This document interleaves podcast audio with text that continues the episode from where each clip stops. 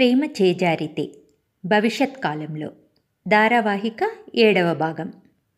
గత భాగంలో జరిగినది. ఐదేళ్ళ కాలం పాటు భారతీయ కంపెనీ ఉద్యోగిగా జర్మనీలో పనిచేసిన కుమార్ ఇండియాకు వచ్చి ఆ కంపెనీ ఉద్యోగానికి రాజీనామా చేసి జర్మనీ దేశపు కంపెనీలో జాబ్ సంపాదించి జర్మనీకి వెళ్ళిపోయాడు. అప్పుడు కూడా రాఘవరావు తనకు చేతనైనన్ని రోజులు ఉండి చేతకానప్పుడు నీ దగ్గరికి వస్తానని చెప్పి కుమార్ని జర్మనీకి పంపాడు. ఇక ఏడవ భాగం వినండి. అలా గతం గుర్తొస్తుంటే ఆలోచిస్తూ కూర్చున్న కుమార్కు రాఘవరావు గొంతు దగ్గుతూ శాలినిని పిలిచినట్టు వినబడి గతం తాలూకు జ్ఞాపకాల నుండి బయటపడి రాఘవరావు పడక గది వైపుకు కదిలాడు. వెళ్తూ శాలినిని అడిగి మంచినీళ్ళు తీసుకుని రాఘవరావు దగ్గరకు చేరాడు కుమార్. ఏంటి నాన్న ఏదో ఇబ్బంది పడుతున్నారు? అని అడిగి దగ్గొస్తున్నట్టుంది. నీళ్ళు త్రాగండని రాఘవరావును లేపి మెల్లిగా నీళ్ళు త్రాగించాడు. ఏంటి నాన్న ఏం ఆలోచిస్తున్నారు? నేను చాలా వయసు అయ్యాక పెళ్ళి చేసుకున్నానని షాల్ని గురించి కుషాల్ గురించి మీరు ఎక్కువగా ఆలోచించకండి. నేటి కాలంలో మహిళా సాధికారత అంటూ మేము మాత్రమే ఎప్పుడు ఇంట్లోనే ఉండి ఇంటిని చూసుకోవాలా అంటూ సొంత తల్లులే పిల్లలను వేరే వారికి అప్పచెప్పి ఉద్యోగాలు చేయాలనుకునే కాలం. పెద్దవారిని వృద్ధాశ్రమాలలో పిల్లలను హాస్టళ్ళలో ఉంచుతూ తాము కూడా ఉద్యోగాలు చేసి ఏదైనా సాధించాల్సిందే అనుకునే కాలం. శాలినితో మనకు ఆ ఇబ్బందే లేదు. చూస్తున్నారు కదా కుశాలిని మిమ్మల్ని ఎంత బాగా చూసుకుంటుందో. ఆ పైన నేనుండనే ఉన్నాను. మీరు నిశ్చింతగా పడుకోండి అని చెప్పి కుమార్ ఆఫీసుకు వెళ్ళిపోయాడు. తర్వాత శాలిని మధ్యాహ్నం నాలుగింటికి స్కూల్కు వెళ్ళి కుశాలిని ఇంటికి తీసుకొచ్చింది. మళ్ళీ వాడికి స్నానం చేయించి స్నాక్స్ తినిపించి హోంవర్క్ చేయించి మధ్య మధ్యలో రాఘవరావుకు కావలసినవన్నీ చూసుకుంటూనే ఉంది. ఇంతలో కుమార్ ఆఫీస్ నుండి వచ్చాడు. అది చూసి కుషాల్ పరిగెత్తుకుంటూ కుమార్ దగ్గరకు వెళ్ళి లోపలికి వస్తున్న కుమార్ను పలకరిస్తూ ఆ రోజు తాను చేసినవన్నీ ఏకధాటిన చెప్తూ లోపలికి తీసుకొచ్చాడు. అదంతా లోపలున్న రాఘవరావుకు వినిపిస్తుంటే ఎంతో ఆనందపడిపోయాడు. కుటుంబము పిల్లలు ఉంటే ఆ ఆనందమే వేరు. ఇన్నాళ్ళు దీనికోసమేగా నా ఎదురుచూపు. హమ్మయ్యా నాకింకే కోరిక లేదని మనస్ఫూర్తిగా అనుకున్నాడు రాఘవరావు. కుమార్ వెళ్ళి ఫ్రెషప్ అయ్యి తండ్రి రాఘవరావుతో కొడుకు కుషాల్తో కాసేపు గడిపాడు. తర్వాత రాత్రికి శాలిని చేసిన చపాతీలను షాల్ని కుషాల్కు తినిపిస్తే కుమార్ రాఘవరావుకు తినిపించి తర్వాత తను తిన్నాడు. షాల్ని కుషాల్ని వాడి రూమ్కి తీసుకెళ్ళి కథలు చెప్తూ పడుగోబెట్టి నిద్రపోయాక తన రూమ్కు వెళ్ళిపోయింది. కుమార్ రాఘవరావుకు కాసేపు ఏదో చదివి వినిపిస్తూ ఆయన నిద్రపోగానే తన రూమ్కెళ్ళి తన ఆఫీస్ పనులన్నీ చూసుకొని ఎప్పటికో పడుకున్నాడు. ఇది ఆ ఇంట్లో ప్రతిరోజు జరిగే మామూలు దినచర్య. వారి జీవితం గత కొద్ది కాలంగా ఇలా ఆనందంగా గడిచిపోతోంది. అలాగే కుషాల్ ముద్దు ముద్దు మాటలతో వాడు అడిగే ఎక్కడలేని డౌట్లతో గిరిన కాలం తెలియకుండానే గడిచిపోసాగింది. ఇప్పుడు కుషాల్కి ఏడేళ్ళు వచ్చాయి. స్కూల్ నుంచి వచ్చాక తన హోంవర్కులు చేసుకుంటూ అప్పుడప్పుడు వెళ్ళి గ్రాండ్ పాతో ఏదో ఒకటి మాట్లాడి రావటం మళ్ళీ కాసేపు వాళ్ళమ్మ వెనుకెంబడే తిరుగుతూ ఏం చేస్తున్నా గమనిస్తుండటం చేసేవాడు. ఒకరోజు ఎప్పటిలాగే వాళ్ళమ్మ చపాతీలను కాలుస్తూ కాలిన వాటిని వాటంగా విసిరి కొంచెం దూరంలో పెట్టిన ప్లేట్లలోకి పడేలా వేయటం గమనించాడు. హే భలే భలే! నీవు కరెక్ట్గా ప్లేట్లో పడేలా వేస్తున్నావు కదమ్మా. నేను వేస్తాను అని పట్టుబట్టాడు. కాలుతుందని పడేస్తావని చెప్పినా వినకుండా ఒక్కసారి వేస్తానని పట్టుపట్టి వేసి క్రింద పడేశాడు. ఇంకొక్కసారి వేస్తా. ఇదే చివరిసారి. ఈసారి క్రింద పడితే మళ్ళీ వెయ్యనని బ్రతిమాలి మళ్ళీ వేసి మళ్ళీ క్రింద పడేశాడు. ఇంకా అవి క్రింద పడ్డాక మొహమంతా అదోలా పెట్టుకుని నీవైతే వేయగలవు. నేనెందుకు నీలా కరెక్ట్గా వేయలేకపోతున్నాను? నేను నీలా ఎందుకు లేనమ్మా? అంటూ అడిగితే పెద్దయ్యాక నీవు కూడా వేయగలవు అని సర్ది చెప్పింది శాలిని. అప్పటికి కన్విన్స్ అయి వెళ్ళిపోయాడు. మరో రోజు కుషాల్ స్కూల్కు సెలవుండటంతో ఇంట్లోనే ఉన్నాడు. శాలిని రోజులాగా తన పనులు తను చేసుకుపోతోంది. అలాగే ఉతికిన బట్టల్ని వాషింగ్ మెషిన్ నుండి బకెట్లోకి తీసి ఆరేయాల్సిన చోట పెట్టి ఆరిన బట్టల్ని తీసి లోపల పెట్టడానికి వెళ్ళింది. అప్పుడు మన కుషాల్ ఆమె లేనిది గమనించి రోజు ఆమె బట్టలు ఆటంగా ఎత్తున కట్టి ఉన్న తాడుపై విసిరి ఆరేయటం గమనించి ఉన్నందున అదో ఆటలా భావించి ఆమెలాగే ఆరేయాలని పైకి విసురుతూ అన్నిటినీ క్రిందేసి మట్టసంగా అక్కడి నుండి వెళ్ళిపోయాడు. చపాతీలు వేయనివ్వలేదని ఇవి వాళ్ళమ్మ లేనప్పుడు వేయాలని వాడి ఉబలాటం శాలిని వచ్చి చూసేసరికి ఏముంది? అన్నీ క్రింద పడి ఉన్నాయి. ఏం జరిగిందో ఆమెకు అర్థమయ్యి కుషాల్ను పిలిచి నీకు అప్పుడే వేయటానికి రాదు పెద్దయ్యాక వస్తుంది. ఇలా అడగకుండా చేయటం తప్పు. చూడు అన్నీ క్రిందేసేసావు వీటిని మళ్ళీ పిండటానికి మెషిన్లో వేయాలి. వేస్ట్ పని కదా. ఒక్కోసారి పెద్దవారికి చెప్పకుండా చేసే పని ప్రమాదం కలిగించవచ్చు కూడా. ఇంకెప్పుడు ఇలా చేయకు అని కఠినంగానే కానీ నెమ్మదిగా అర్థమయ్యేలా అంటుండగా కుమార్ అక్కడికి వచ్చి విషయం తెలుసుకొని అలా చేయకూడదని కుషాల్కు చెప్పి ఇలాంటి పనులను వాడి ముందు చేయవద్దని చెప్పాగా అని శాలినిని మందలిచ్చి కుషాల్ని తీసుకుని కిందికి వెళ్ళాడు. రాఘవరావుకు ఏదో జరుగుతున్నట్టుగా వినిపించి కుమార్ను పిలిచి అడిగితే కుమార్ విషయమంతా చెప్పాడు. అది విని రాఘవరావు కులాసాగా నవ్వుతూ అదేరా పిల్లలుంటే ఇలాంటివన్నీ చూసి ఆనందించవచ్చు. అందుకే కుటుంబమని అంతగా నిన్ను పోరు పెట్టింది. కుషాల్ని దగ్గరికి తీసుకుని భలేవాడివిరా నీవు. అంతా మీ నాన్న నుండి ఊడిపడినట్టుగానే ఉన్నావు. చిన్నప్పుడు మీ నాన్న కూడా అంతే. మేము చేసేవి చూసి చేతకాకపోయినా తను చేయటానికి తెగ ప్రయత్నించేవాడు అంటూ నవ్వసాగాడు రాఘవరావు. అవునా? అలాంటి పనులు నాన్న ఏం చేశాడు గ్రాండ్పా?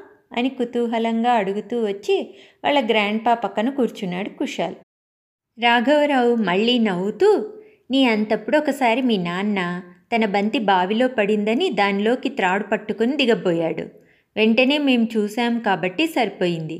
లేకపోతే దిగేప్పుడు పట్టు జారి ఉంటే బావిలో పడిపోయే ప్రమాదం ఉండేది కదా అన్నాడు. ఎందుకు చేశాడు అలా గ్రాండ్పా? అంటూ అడిగాడు కుషాల్ ఎందుకంటే నీవు మీ అమ్మను చూసి ఎలా చేయబోయావో అలానే అన్నమాట. వేరే అతను ఇంతకు ముందెప్పుడో బావిలోకి దిగటం చూసిన మీ నాన్న అలాగే దిగొచ్చు అనుకుని దిగపోయాడు. కాకపోతే అతనికి ఈత వచ్చు. అంతేకాక దిగే ముందు తగిన జాగ్రత్తలు తీసుకొని దిగాడు. అలాగే అతనికి అంతకుముందు ఎన్నోసార్లు బావిలో దిగిన అనుభవం ఉంది. కాబట్టి పడే అవకాశం లేదు. అందుకే ఎవరి సహాయం తీసుకోకుండా దిగేశాడు. అచ్చంగా మీ అమ్మలాగే అంటే మీ అమ్మకు కూడా చేసే పని చాలాసార్లు చేసిన అనుభవం ఉండటం వల్ల తప్పు జరగకుండా పనులు చేసినట్టు. పిల్లలు ఎవరైనా సరే ఏ పనైనా వచ్చేంత వరకు పెద్దవారి సహాయంతో చాలాసార్లు ప్రయత్నించి నేర్చుకుని పెద్దవాళ్ళు ఒప్పుకున్నాకే ఒక్కరుగా చేయాలి అని నిశితంగా వివరించి ఇప్పుడు చెప్పు నువ్వు చేసిన పని తప్పే కదా? అని అడిగాడు రాఘవరావు. కుషాల్ అదంతా విని బుంగమూతి పెట్టుకుని అవును తప్పే అని ఒప్పుకుని ఇంకెప్పుడు చేయనులే గ్రాండ్పా అని బాధగా చెప్పాడు. పక్కనే అదంతా వింటూ నిల్చున్న కుమార్ కూడా కొద్దిగా నవ్వుతూ ఇట్స్ ఓకే కుషాల్ తప్పులందరూ చేస్తారు. తప్పుల నుండి నేర్చుకుని మళ్ళీ ఆ తప్పు చేయకుండా ఉండటమే కావాలి. I know you are a good boy and you'll will not do it again అని తల నిమిరాడు. ఇలా కుషాల్ చేసే సందడితో సంతోషంగా వారి జీవితం సాగుతోంది. ఇంతలో ఒకరోజు నిద్రలోనే రాఘవరావు ప్రాణం పోయింది. ఈసారి కుమార్ తన తల్లి చనిపోయినప్పుడు పడినంత వేదన పడలేదు. వయసు మీద పడ్డాక అందరికీ తప్పదని బాధ ఉన్నా తట్టుకుని తండ్రికి శ్రద్ధాంజలి ఘటిస్తూ ఘనంగా వీడ్కోలు పలికాడు. కుమార్ ఇప్పుడు చాలా పెద్దరికం వచ్చినందుకో లేక తనకంటూ ఉన్న వంశాంకురాన్ని చూసుకోవాల్సిన బాధ్యత ఉన్నందువల్లో లేక వాడికి ఎలాంటి సందర్భాలలోనైనా ధైర్యంగా ఉండాలని నేర్పించటం కోసమో లేక ఈ అన్ని కారణాల వల్లనో తెలీదు కానీ ఈసారి కుమార్ తండ్రి మరణాన్ని భరించగలిగాడు. అలా భగవంతుడు ఏదో ఒక కారణంతో తమ వారు దూరమైన దాన్ని భరించగలిగే శక్తిని అందరికీ ఇస్తుంటాడేమో అనిపించింది కుమార్కు. కుషాల్కు రోజూ కనిపించే గ్రాండ్పా కనిపించకపోయేసరికి గ్రాండ్పా ఆ రోజు ఆచికిపోయాడు కదా మళ్ళీ రాలేదెందుకని అడుగుతూనే ఉన్నాడు. వాడు అడుగుతూనే ఉంటే కుమార్ వాడికి అర్థమయ్యేట్లుగా ఎలా చెప్పాలో అర్థం కాక ఇంక గ్రాండ్పా రాడు దేవుడి దగ్గరికి వెళ్ళాడు అని చెప్పేశాడు అందరూ చెప్పినట్లుగానే. దానికి కుషాల్ ఎందుకు రాడు? మనం దేవుడి దగ్గరకు వెళ్ళి తిరిగి వస్తాం కదా గ్రాండ్పా ఎందుకు రాడు? అని మళ్ళీ అడిగాడు. దానికి కుమార్కి ఏం చెప్పాలో అర్థం కాలేదు. అయినా ఏదో చెప్పాలని పైన ఆకాశంలోని దేవుడి దగ్గరికి వెళ్ళిపోవడం అని చెప్దామనుకున్నాడు.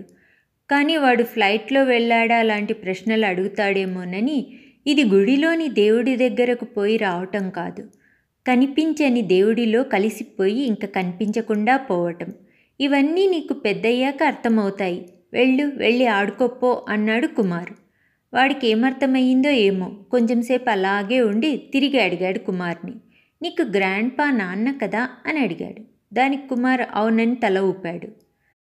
తర్వాత వాడు వాళ్ళ నాన్న వైపు భయంగా చూస్తూ అయితే మీ నాన్న నిన్ను వదిలి వెళ్ళిపోయినట్టు నీవు కూడా నన్ను వదిలిపెట్టి వెళ్ళిపోతావా? అని అడిగాడు. అది విని కుమార్కు చాలా బాధ అనిపించి తల పక్కకు తిప్పి కళ్ళనీళ్ళు తుడుచుకుని నిన్నెందుకు వదిలి వెళ్తాను? ఏమీ వదిలి వెళ్ళనని చెప్పాడు. దానికి కుషాల్ మరి మీ నాన్న నిన్నెందుకు వదిలి వెళ్ళాడు అని అడిగాడు కుమార్ని. దానికి కుమార్ మీ గ్రాండ్ పా ముసలివాడైనందుకు నడవలేక ఏ పనులు చేసుకోలేక దేవుడి దగ్గరికి వెళ్ళిపోయాడు. అక్కడైతే మీ గ్రాండ్ పాకు అలాంటి ఇబ్బందులేవీ ఉండవు అని చెప్పాడు. దానికి కుశల్ అయితే నీవు అమ్మ ఎప్పటికీ ముసలివాళ్ళు కాకుండా నా దగ్గరే ఉండాలని చెప్పి దానికి మీరు ఇప్పటి నుండి మంచి మందులు వేసుకుంటూ ఉండండి అంటూ ఏదో పెద్ద ఆరిందలా చెప్పాడు. అప్పుడు కుమార్ మనసులోనే నేను వెళ్ళినా మీ అమ్మైనా ఉండేలా చూస్తానురా అనుకున్నాడు. నేను చాలా వయసు వచ్చాక నిన్ను కని తప్పు చేశానేమోనని ఇప్పుడు అనిపిస్తుంది. ఎంతో పేరు డబ్బు సంపాదించాక నాకు నా వారంటూ కావాలనిపించింది. అది కాక మా నాన్న కూడా పెళ్ళి పిల్లలు అని ఎప్పుడు అంటుంటే నా వయసు గురించి పట్టించుకోకుండా నీ గురించి కూడా ఆలోచించకుండా నిన్ను కన్నానని మనసులోనే బాధపడ్డాడు కుమార్. అలాగే నా తర్వాత నీకే ఇబ్బందులు రాకుండా ఉండేలా ఏర్పాట్లన్నీ చేసే ఉంచుతాన్రా అని మనసులోనే మరోసారి అనుకున్నాడు కుమార్. అలా మూడేళ్ళ కాలం తిరిగిపోయింది. ఇప్పుడు కుషాల్ పదేళ్ళవాడయ్యాడు. వాడికి అవగాహన శక్తి బాగా పెరిగిపోయింది. ఎన్నో విషయాలను అర్థం చేసుకోగలుగుతున్నాడు. కాలనీలోని వారు అప్పుడప్పుడు చిన్న చిన్న గ్రూపులుగా జూ మ్యూజియం లాంటివి చూడటానికి ఊర్లోకి పిక్నిక్గా వెళ్తుంటారు. అలాగే ఒకసారి ప్రభుత్వపు అనుమతితో ఊరి ప్రక్కనే ఉన్న క్రూర జంతువులు లేని చిన్న అడవికి అక్కడున్న జలపాతము దాని పక్కనే పారుతున్న సెలియేరును చూసి కాసేపు ఆ ప్రకృతి ఒడిలో గడిపి రావటానికి కుమార్ కుటుంబము కుమార్ స్నేహితుల కుటుంబాలు కలిసి వెళ్ళారు అక్కడ జలపాతం చూస్తూ దాన్ని దాటిన కుషాల్ కుతూహలంతో ఇంకా అలాగే కాస్త ముందుకు వెళ్ళసాగాడు. వాళ్ళమ్మ నాన్న కూడా వెనకాలే వస్తున్నారు. అకస్మాత్తుగా కుషాల్ కాల్ జారింది. వెనకొచ్చి వాళ్ళమ్మను పట్టుకున్నాడు. జారిన కుషాల్ అలా జారి అక్కడే ఉండిపోయాడు కానీ శాలిని వాడితో పాటు జారి అక్కడే ఉన్న పెద్ద రాయికి కాలు కొట్టుకుని ఎగిరి ప్రక్కనే ఉన్న పెద్ద గోతిలో పడటంతో అక్కడున్న బండరాయికి తల గుద్దుకుని చిట్లింది. అది చూసిన కుషాల్ అమ్మ అని అరుస్తూ మూర్చపోయాడు అక్కడే ఉన్న కుమార్ ఇద్దరిని హాస్పిటల్కు తీసుకెళ్ళాడు అక్కడ కుషాల్కు మెలకు వచ్చి లేచి అమ్మ అనగానే అమ్మకేమీ కాలేదని చెప్పేలోపే వాడికి చూసినది గుర్తొచ్చి మళ్ళీ మూర్చపోయాడు ఇలా రెండుసార్లు జరిగాక అక్కడి డాక్టర్లు కుషాల్ ఏది చూశాడో అది మెదడుకు బాగా షాక్ ఇచ్చింది. అందుకే అది గుర్తుకు రాగానే మళ్ళీ మళ్ళీ మూర్చిపోతున్నాడు. ఇది ఇలాగే కొనసాగితే కోమాలోకి వెళ్ళే ప్రమాదం ఉంది. దీన్ని కొంచెం సీరియస్గానే తీసుకోవాల్సి ఉంటుందని చెప్పి మేము ఈ విషయంగా వెంటనే న్యూరాలజిస్ట్తో డిస్కస్ చేసి తర్వాత ఏం చేయాలో నిర్ణయించుకుని మీకు చెప్తాము. కాసేపు వెయిట్ చేయండి అని చెప్పి వెళ్ళిపోయారు. ఇంకిక్కడ కుమార్ డాక్టర్ల రాక కోసం ఎదురుచూస్తూ క్షణముక యుగంలా గడపసాగాడు. ఇంతటితో ఈ భాగాన్ని ముగిస్తున్నాను. కుషాల్కు డాక్టర్లు ఎలాంటి ట్రీట్మెంట్ ఇచ్చారో తెలుపుతూ మరో భాగంతో మళ్ళీ కలుస్తాను. ఉంటాను.